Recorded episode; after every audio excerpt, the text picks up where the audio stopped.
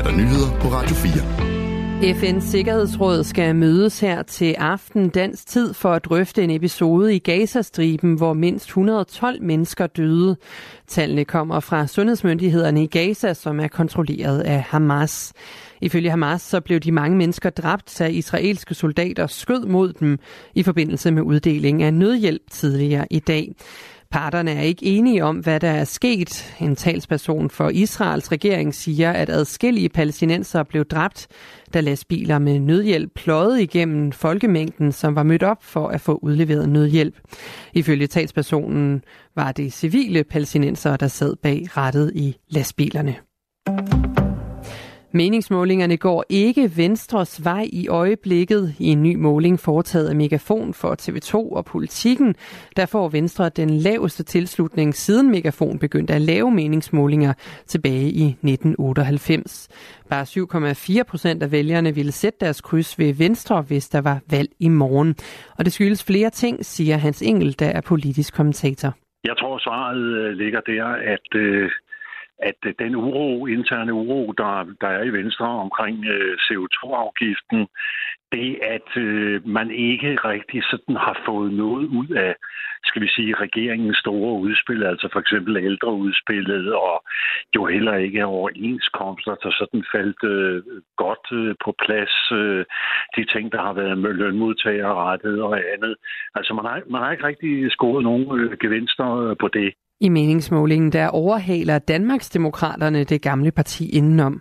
Når man sidder og kigger på tallene, så må det, der ryster øh, venstrefolk, må jo også være, at i, i denne her måling, der står de altså til øh, 13 mandater, og Inger Støjbergs øh, øh Danmarksdemokrater, de står til 18 mandater. Det vil altså sige, at Støjberg, hun er fem mandater større end sit gamle parti. Det er jo så noget, der kan give rystelser hele vejen herfra til Hadsund.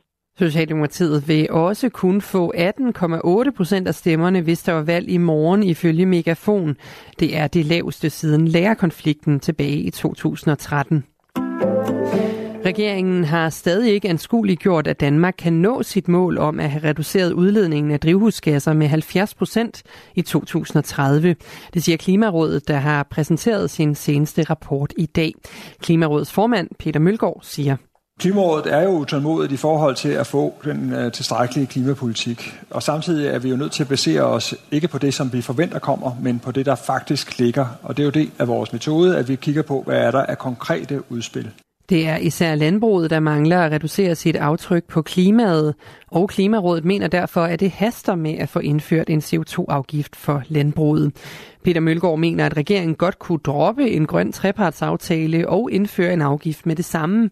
Ifølge ham så arbejdet fra et ekspertudvalg, som fremlagde sine anbefalinger til en CO2-afgift i sidste uge, nemlig nok synes egentlig, at Svareudvalget har leveret et rigtig grundigt stykke arbejde, som man egentlig godt kunne levere en uh, drivhusgasafgift på landbruget på baggrund af. Vi er ikke helt tonedøve. Vi kan godt se, at trepartsforhandlingerne er indkaldt og, og kommer til at køre. Og det vi så appellerer til, det er i virkeligheden, at det ikke forsinker indførelsen af en drivhusgasafgift. Klimaminister Lars Ågaard siger til TV2, at den grønne trepart er nødvendig for, at alle parter føler ejerskab til klimapolitikken. Jamen, jeg er enig med Klimarådet i, at vi har travlt, men øh, jeg tror ikke, at treparten er en forsinkelse. Det skal være standardindstillingen at chatbots er slået fra i apps og på hjemmesider. Det er en af 13 anbefalinger, som regeringen i dag har fået af en ekspertgruppe, der har undersøgt kunstig intelligens. Anbefalingerne har særligt fokus på børn og unge. Som det er nu, så findes der en indbygget chatbot i eksempelvis det sociale medie Snapchat, som er populært blandt børn og unge. Man kan stille chatbotten spørgsmål, som den så svarer på. Digitaliseringsminister Marie Bjerre tager godt imod anbefalingerne, men siger, at de skal vedtages i EU, hvis de skal have effekt der vil vi jo presse på for, at vi får den regulering øh, på EU-niveau.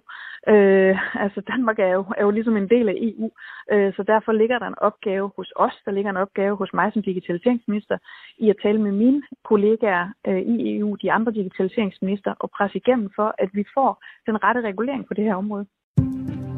I aften og nat bliver det skyet, og i Jylland kommer der lidt regn. Længere mod øst bliver det tørt og til dels klart vejr med risiko for dis og tåge. Temperatur mellem 2 og 6 grader og let til frisk vind fra syd og sydøst. Det er nyhederne her på Radio 4. De var læst og sat sammen af Anne Sofie